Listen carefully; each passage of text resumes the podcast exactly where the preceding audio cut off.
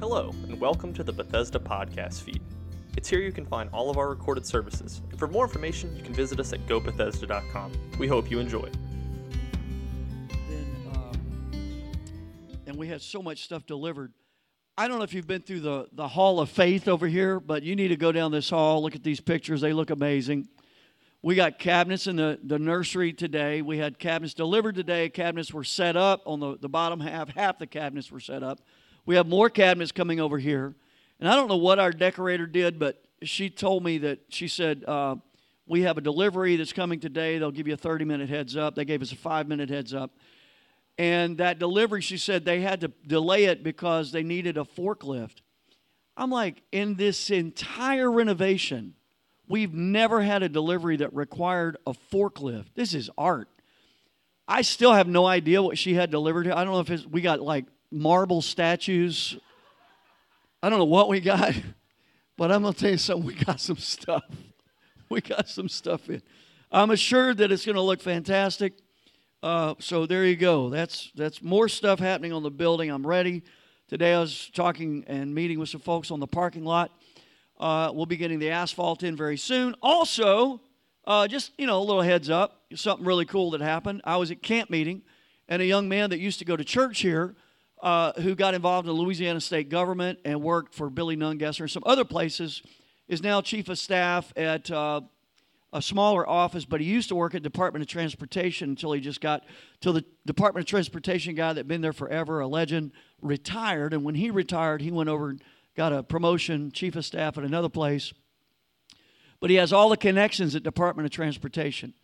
We've held off on the asphalt because the parish or somebody is supposed to be replacing that front apron up here that's falling apart and has been for a year. They've, they've had it on the docket, surveyed it, ready to go. So we didn't want to fix it when they're going to come right in and fix it and pay for it and replace the pipe, the drainage underneath, and all that kind of stuff. So I've been waiting. So the contractor has been getting in touch with Blake at the parish, trying to, I know, don't get bored with, please let me vent. So Blake at the parish, he's the head honcho at the parish over all that stuff. He's been trying to get in touch as a favor with the DOTD to find out when they're going to be doing this this apron out here, and uh, he's getting nowhere fast. Like I wanted to say, yeah, like we get nowhere fast with your office, but that's another story. I didn't say that because he's doing us a favor, and so he was getting nowhere fast with them. And so at camp meeting, I'm just telling you, one of the benefits of camp meeting and working the seats like we do is all the VIPs come in, all the politicians and all the head honchos and the governor, and all this kind of stuff. So working those seats, I'm, I'm meeting all these people and working with some of these people that I know. And Josh comes in and I tell Josh, hey, I got a problem. You still with DOTD? I got a problem. He's like, you send me the address, you send me the information. I got all the connections. I'm going to find out where y'all are on the docket. I'm going to make sure you get pushed up to the front. We're going to get you taken care of. Isn't that pretty cool? Because it's not what you know, it's who you know, I suppose, you know. And it is Louisiana. This is Huey P. Long's Louisiana right here. So, uh, anyhow, stuff is happening. We're, we're very excited about it. We're moving forward. Big Little Books, again, part 56 is Zechariah chapter 5 and chapter 6, starting that. So, uh, did I say a prayer? I did, didn't I? Yes. Okay.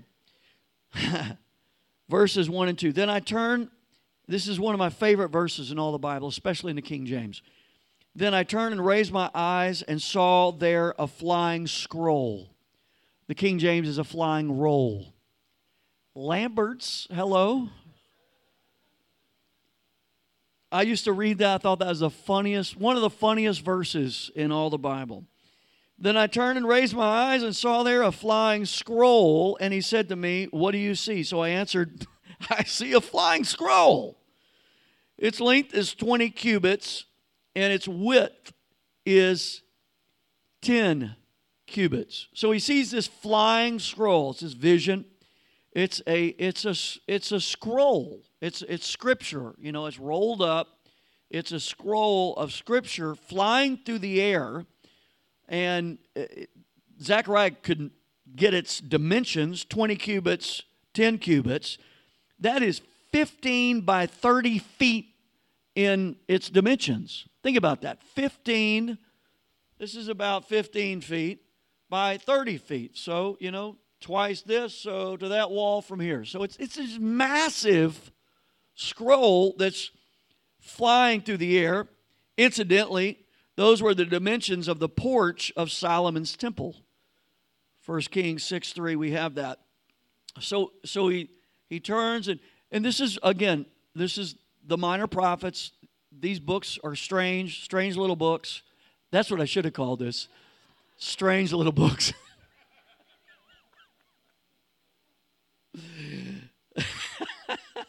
Next time, strange little books. And uh, very prophetic and uh, covering all kind of different eras.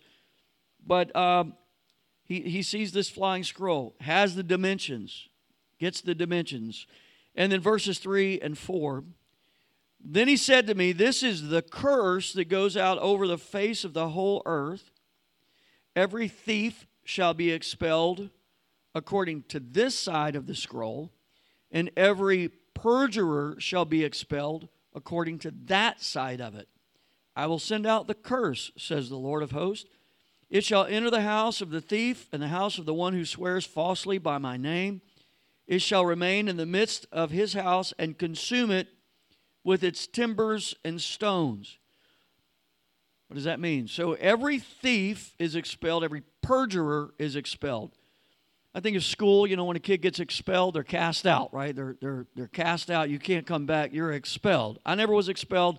I was suspended several times.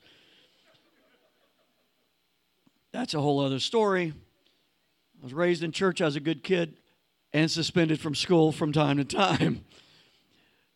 Uh, a lot of people think because of the wording here that this scroll, this gigantic 15 by 30 foot scroll, is uh, you've got the Ten Commandments at least contained in this scroll because to steal was to uh, you know be a thief and to injure your neighbor. To perjure was to dishonor god because you swear in his name and it's falsely. And so he says i, I will send out the curse the curse. Remember in deuteronomy when he said blessed are you if you do these sayings of mine? You'll be blessed in the field blessed in the You'll, your pantry will be blessed. Blessed will be the fruit of your loins. You know, your your all your business, your your uh, cupboard will be blessed. All these blessings. But then, there's about 14 verses. There's about 28 verses that say, "Oh yeah, and if you don't hear these words of mine and do them, then cursed. You'll be cursed in the field, and cursed will be the fruit of your loins, and your uh, cupboard will be cursed, and your cattle will be cursed, and all these curses. So that's kind of what you see here. I will send out the curse. So these two sins, one from each side of the tablets of the Ten Commandments, you could say, they're representing all of Israel's sin. God's going to curse the people who committed these sins and also curse their house. So that curse. Now, here's the good news in the New Testament Christ has redeemed us from the curse of the law, being made a curse for us. We, we have an advocate with the Father. So when we sin, when we fail, when we mess up, when we don't obey, we turn to Jesus and we say, Lord, I'm sorry, I messed up. And the curse has been taken for us. So at the same time, though, if we don't maintain that relationship with God and confess our sin and turn from our sin, then we're opening ourselves up to the effect of the curse. Because the world is broken anyway, right? I mean, I don't have all the answers, but I know this that the, the world is prodigal, the world is broken, entropy takes place, things go from, you know, an organized state to a less organized state. Chaos is outside these doors, chaos is on your job, uh, everything's falling apart. The world's in got issues, right? But the grace of God is like an umbrella for us. There's protections involved in serving the Lord. You know, we've tried, we, we try to uh, duplicate that in authoritative systems with government. You know, you think of uh, gangs and mobs and stuff like that where there's a protective element involved, like, we're going to, you know, you're one of the family, we're going to protect you, that kind of thing. I think in the mafia, we're going to protect you, you know. and we can do our best, but ultimately, chaos is outside these doors. And the devil is mean, has no conscience, pulls out all the stops. He's tricky. He's a good devil. He's a great deceiver. And, and he can trip us up over our own selves, over our own feet. And, and there's just curse out there. But the grace of God, there's a protection in walking with the Lord, right? No weapon formed against me shall prosper, and every tongue that rises against me. Come on now. There's a blessing, there's a protection that comes from the Lord. And so here you have this, this curse that is being sent out, and, and this is a prophet dealing with Israel who has dealt with sin. Look at verses 5 through 8. Then the angel who talked with me came out and said to me, Lift your eyes now and see what this is that goes forth. So I asked, What is it? And he said, It's a basket that is going forth. He also said, There is a resemblance throughout the earth. Here is a lead disc or a lead disc lifted up, and this is a woman sitting inside the basket. This just gets strange, right? Strange little books. Then he said, This is wickedness. And he thrust her down into the basket and threw the lead cover over its mouth. All right. Let's we got to do something with this, right? So this basket that's going forth. The angel who talked with me came out and said, "Lift up your eyes now." What do you? So he saw a flying roll, you know, with commandments that they were breaking, and uh, now he sees a basket that's going forth. Uh, a basket was uh, an ephah. It's um, it, it, and there's this lead disc. These are units of measurement and symbols of commerce uh, altogether, that's what this is representing. This is their resemblance throughout the earth. The NIV puts it like this this is the iniquity of the people throughout the land. Uh, this is wickedness, he would say. So the woman, the basket, the weight, they're associated with wickedness. These are images that are painting a picture, not necessarily for us, but for them in that day. This is painting a picture of greed, materialism, and dishonesty for the sake of profit. They're not taking care of their business in an ethical way. The Hebrew word for wickedness is in the feminine, so that's probably why it's a woman and not a man. And in this image of this evil in this vision, not because women are evil, right? But it's just part of this picture here. The, the, Zechariah prophesied to those who returned from the Babylonian exile. So God's people came back out of Babylon, and this makes sense when you think about it, in, with a materialistic problem. They, had a, a, they were struggling with materialism. Because while they were in Babylon, they saw the bling of Babylon. Brother Dean preached a message years ago at men's conference, Russell. I don't know if you remember that, but it was called The Bling of Babylon. And uh, they saw the bling of Babylon, and so they wanted it. And, and that's the idea here. This is a, a problem that they are having, and this vision is speaking to that problem. So God will use visions with imagery, you know, uh, metaphors, analogies, uh, idioms that, that help us understand what he's trying to say. And they got this, they understood this. And he said he, he thrust her down into the basket. So he shoved the little lady into the basket, and then he put a lead lid on top of it. Shut her up. Put a cover over its mouth. Now, I could make so many jokes right there, but I'm just not going to do it because I would get in so much trouble. Valerie's not in here, though, you know, so. The first thing that God does, right, is He demonstrates His authority over evil and His ability to remove that wickedness from Jerusalem. And one of the things that He's doing is He's using a prophet to speak the word, and, you know, He sent His word to heal them and deliver them out of all their destruction. So here's part of that fulfillment is coming because Zechariah is speaking the word. So, um, never underestimate the power of the preached word of uh, someone with a touch of the prophetic, someone speaking on behalf of God. God can show them. let me put it this way God can show a, a man or a woman of God in your life something, a vision per se, that makes no sense to them. They can speak it to you, and it can speak directly to what's ailing you spiritually. The, you know, I, and I've heard I heard this today. Uh, a, a fellow told me he said, "I don't know if this is God or not, but this is what I feel." And and a lot of times, it doesn't seem to make sense to the messenger, but the one getting the message gets the message. Do you know what I'm saying? And that's kind of what you have here. I don't know if Zechariah fully understood this, but he probably did. But he's, you know, he's speaking to the people that had the problem, and uh, helping. The Lord's helping them uh, through this through this prophetic word. Then verses nine to eleven. Are you with me? Isn't this exciting, brother Jason? Oh, it is. It is. Then I raised my eyes and looked, and there were two of them. No, and there were two women coming with the wind in their wings, for they had wings like the wings of a stork. I told you, strange little books. And they lifted up the basket between earth and heaven. So I said to the angel who talked with me, Where are they carrying the basket? And he said to me, to build a house for it in the land of Shinar. When it is ready, the basket will be set there on its base. Two women, they had wings like the wings of a stork.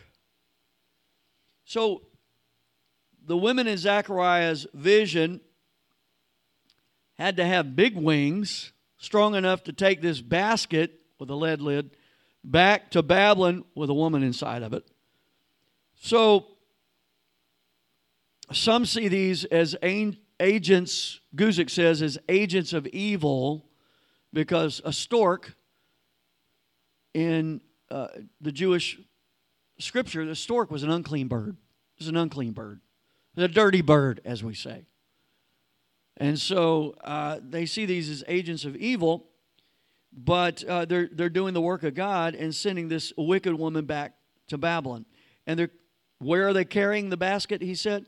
So God is causing the evil materialistic spirit, which is really what she represents, to go back to its starting place, the land of Shinar. That's Babylon. The valley of Shinar, that's Mesopotamia, that's Ur of the Chaldees, that's Babylon. That's where Abraham came from. That's where the children of Israel had been in captivity. And it's a notoriously wicked place started by a guy named Nimrod.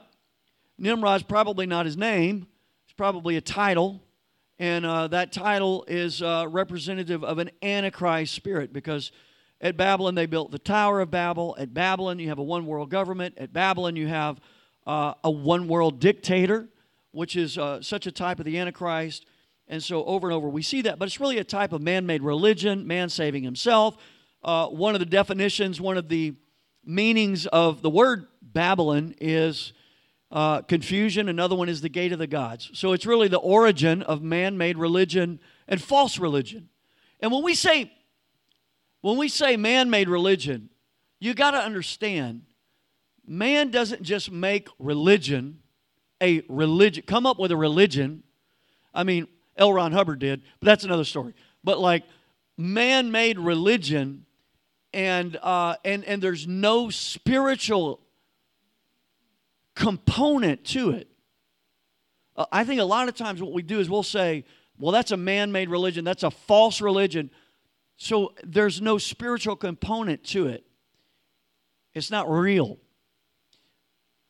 The truth is, Paul would make it clear in his writings in the New Testament that behind the idols were demon spirits.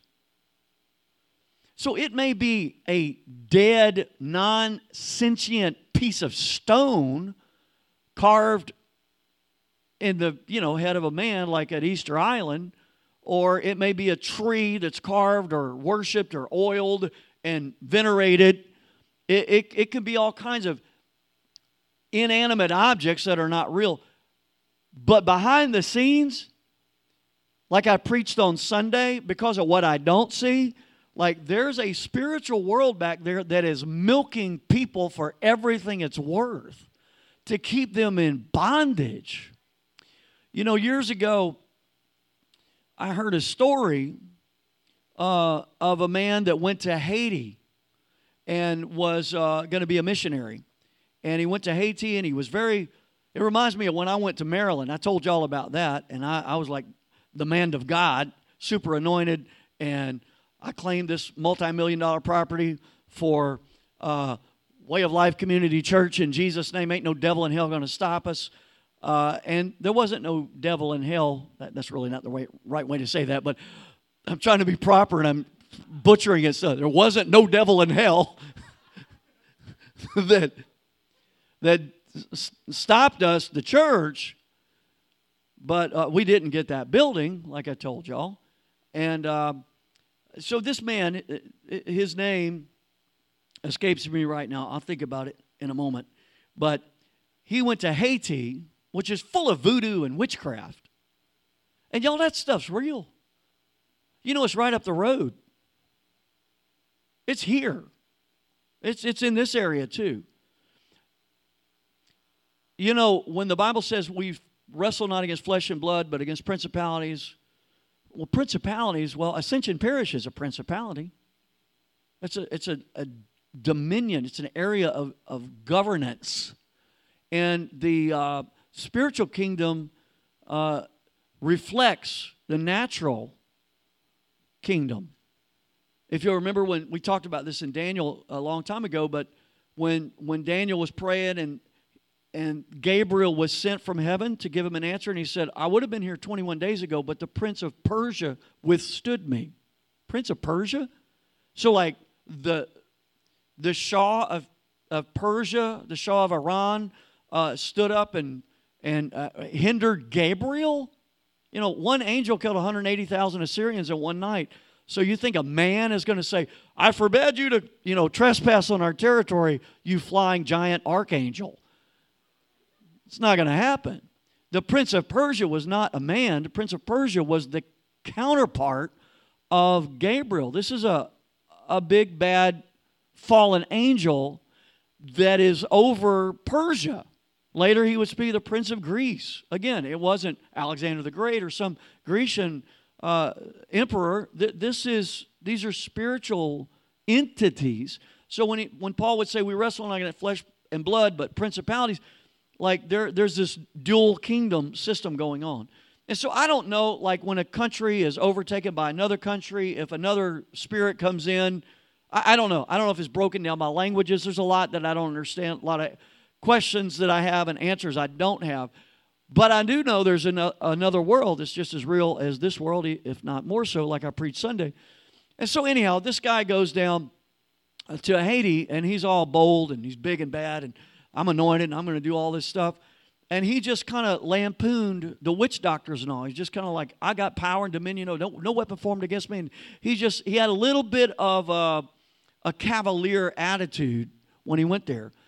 Well, I don't know how this all works, but they did their thing, and our missionary falls into a coma, gets sick, goes into a coma, and is about to die. He's in a coma for almost a month, the story that I got. And right before he was going to die, this is his testimony. He said, right before I was, I was, I was about to check out, he said, Jesus appears to me and, and like tells me he's going to raise me up and do a great work. And he touches me and his hand like goes through my head. And when he does, I'm healed instantly. And he said, I get up and he said, I, I haven't been up for, you know, weeks. And he said, when I got up, I stumbled to the, my front porch as the witch doctor was leading a parade to his house because the witch doctor knew he was going to die that day. He said, I don't believe that. Well, that's fine. That's, that's all right. But he said, he said, uh, and, and, you know, and God gave him uh, a great victory, and he learned through that lesson. He was not cavalier anymore. He's leaning on the Lord all the way. But God did give him a great uh, revival. Many souls were won to the Lord, and that that man visited New Orleans. And when he came into the city, he was in the French Quarter, and he went into a uh, he went by a voodoo shop, And, and you say, well, this is all just for tourism, none of it matters. What my point that I'm trying to make is behind false religions, there's a system that is dark and wicked and twisted, perverted, messed up, and it, it gets a hold of people. And, and so when he walked by that shop, a voice came from the shop and called him by name and said, I know who you are. And he said, You go back to Haiti and don't like don't come here. And he walked in the shop, he spoke to that spirit, and he said, I know who you are, and I, I, am you know, I'm a man, whatever. He he just he he was recognized. Remember when when the seven sons of Sceva tried to cast the demon out of that, that boy and they didn't succeed? That's a whole other story. But those demons looked at that boy because that, that, that man that tried to do that, I'm sorry, the seven sons of Sceva that were trying to cast out a demon, they were trying to be exorcists, and they said, In the name of Jesus, whom Paul preaches. And the demon cries out and says, I know Jesus and I know Paul, but who are you? I don't know you. I preached a message one time called, Who in the Hell Are You?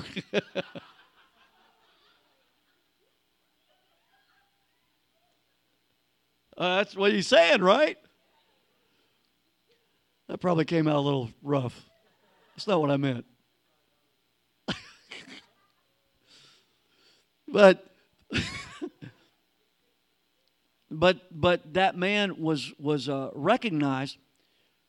Incidentally, it's so funny. I was talking to a friend of mine. Uh, he's passed away now, but he was an evangelist. We were in New Orleans. I told him that story man, a hair on the back of our neck was standing up. Like, wow, that's an amazing story. We walked into a voodoo shop, and uh, the girl that was working there, like, just she was super nice to us and uh, c- couldn't help us enough. Well, like, can I help you? You know, she was very nice.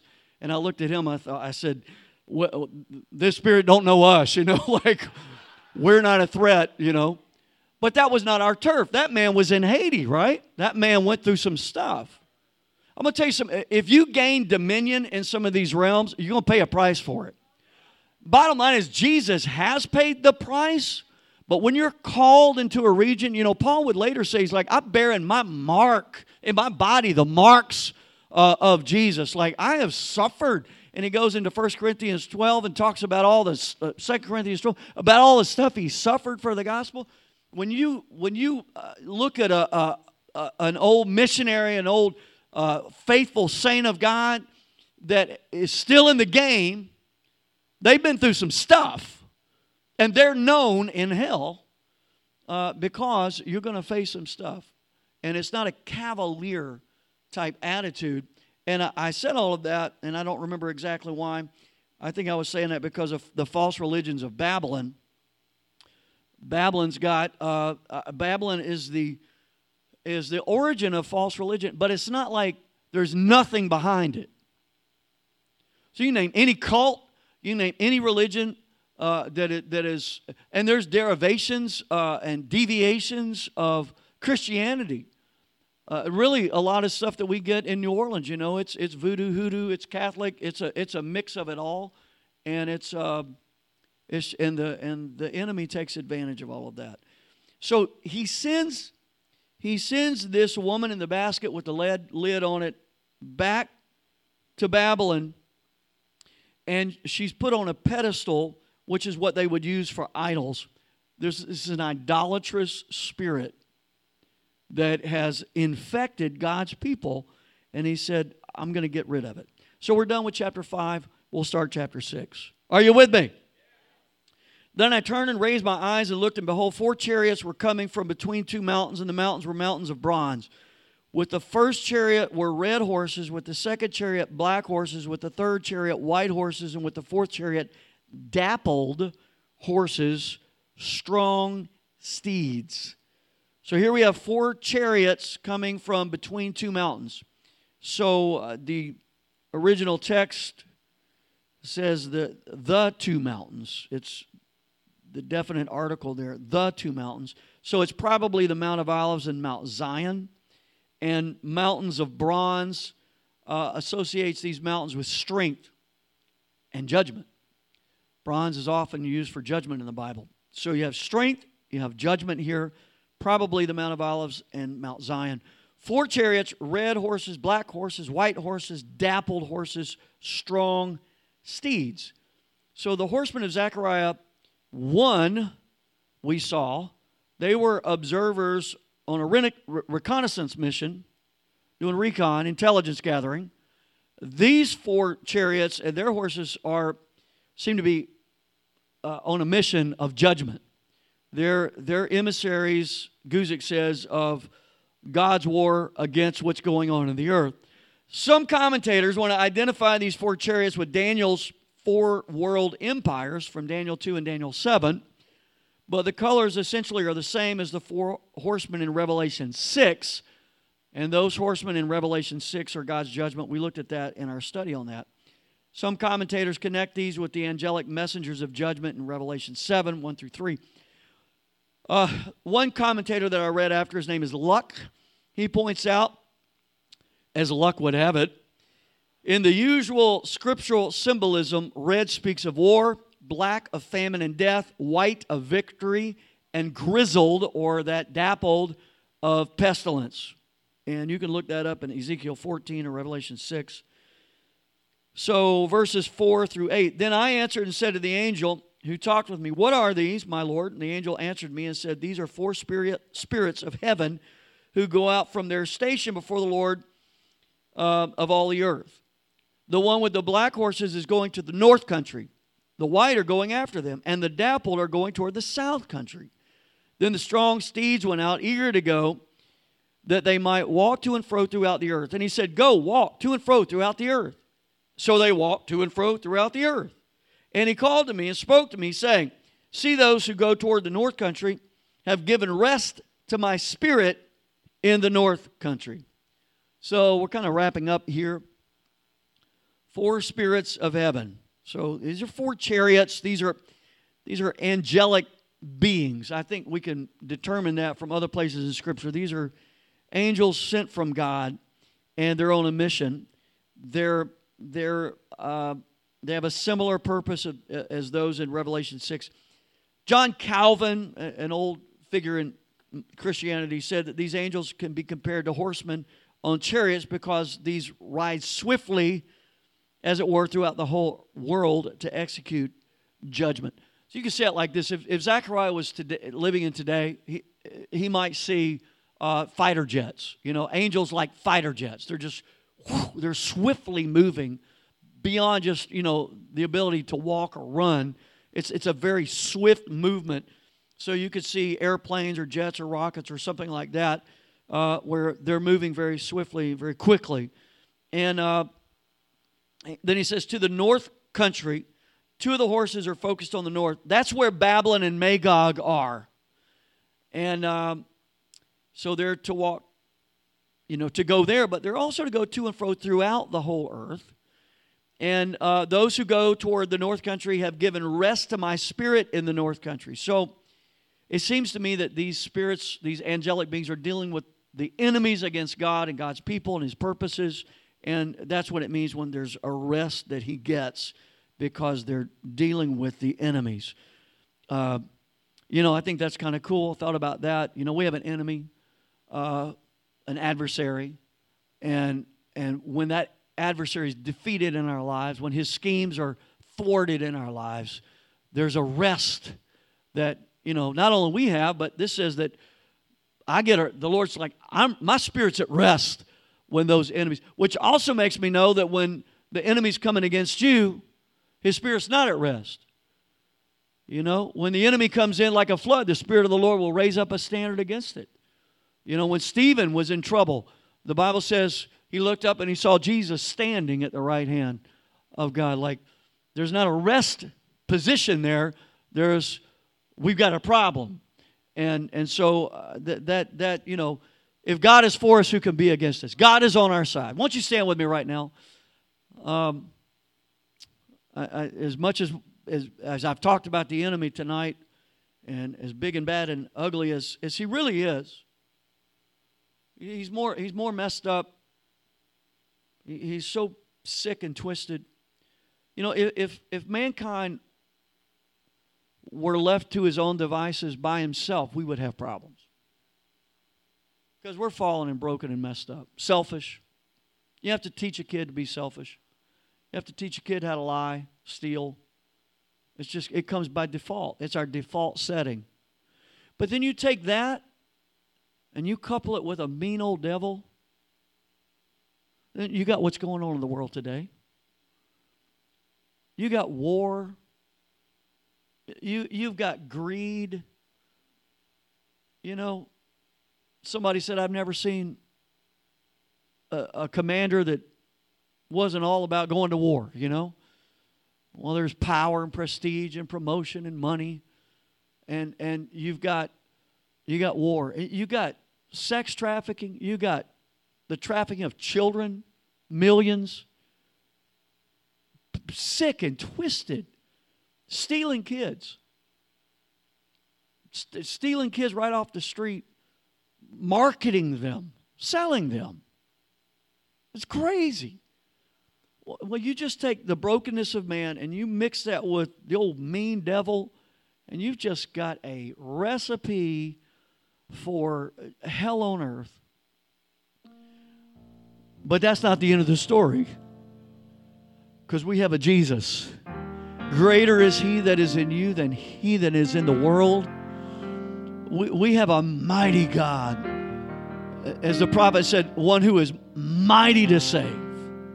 He's not weak, his arm is not short that he cannot save, and his ear is not heavy that he cannot hear. Whosoever shall call on the name of the Lord shall be saved. Like, this is a, an amazing God who speaks to us in our, as the children of Israel were, in our, in our materialism and greed, and he shakes us and he says, I'm going to I'm going to get rid of that spirit in you. I'm going to send a prophet to speak to you, and I'm going to take care of this, and I'm, I'm going to get you out of a Babylonian mentality and back into a, a mentality that comes from that flying scroll. I saw that scroll. And that scroll, you know, Jesus said, It's not me that's going to judge you, it's my word that's going to judge you. That word, getting back to that word. And, and folks, you know, I teach the Bible, I believe in the Bible. Uh, but we live in a world today where modern Christianity is, it's amazing to me how fast we're throwing out the Bible. There are so many. I, I listened to a guy today and he was just talking about the negatives of the Old Testament. Basically, so we need to get rid of the Old Testament. We need to preach from Matthew, Mark, Luke, and John. That's it. We don't need that Old Testament. That Old Testament is, is telling us stuff that is confusing us. And I'm like, really? So, you know, in the book of Acts, let's say the first church, there wasn't a Matthew, Mark, Luke, and John yet. They preached the gospel from the Old Testament. The church was built on the foundation of the apostles and prophets, Jesus Christ Himself, the chief cornerstone. I'm just saying, we got to have that book, that word. That word will purify us. Wherefore shall a young man cleanse his ways by taking heed unto the word? I've hidden the word in my heart that I might not sin against you.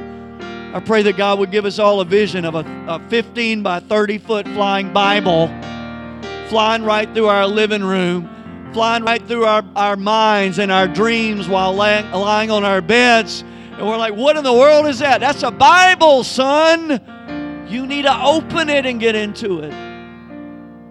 And I, have got apparently uh, like some kind of. Uh, I can't shut up. I got one last thing to say. When I was a young preacher, I was trying to preach. I was just back in church. I was trying to do good. I thought I was doing good. I had places to preach, so I'm like, obviously, I'm successful. People are calling me and asking me to speak. But I st- got in this habit of studying the Bible to get sermons, and my life started uh, having some issues. And I got on my knees one morning and I said, Lord, I need you to speak to me and give me a word. And he said, I've given you 66 books, I've given you thousands of words. If you'll quit studying to find sermons, you knucklehead, and start studying to find out how to live your life, you'll be all right.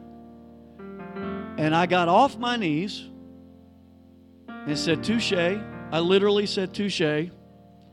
I poured a, myself a cup of coffee and I opened the Bible and I never looked back. And I started studying the Bible to find out how to live, to find out what my Heavenly Father was saying to me, to find out what He really did for me in Christ, to find out what He really made me in Christ, to find out this relationship that I was in. What does it mean?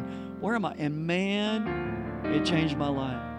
15 by 30 foot Bible is coming your way in Jesus' name.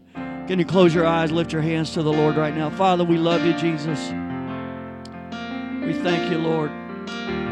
There's no defense, Lord, against this old mean devil like a renewed mind and a heart full of faith that comes by hearing the word. No defense like that, Lord. And it's a heart full of faith that cries unto the Lord and says, Lord, I'm leaning into you. I'm trusting you in this situation. I'm a nevertheless person. I'm laying my life down and I'm leaning on you, God. I thank you for the blood. I thank you for the name. I thank you for your Holy Spirit. Thank you for joining us. And for more information, you can visit us at gobethesda.com. You can also visit us in person at 15050 Daigle Road, Prairieville, Louisiana. Services are at 10 a.m. Sunday and 7 p.m. on Wednesday.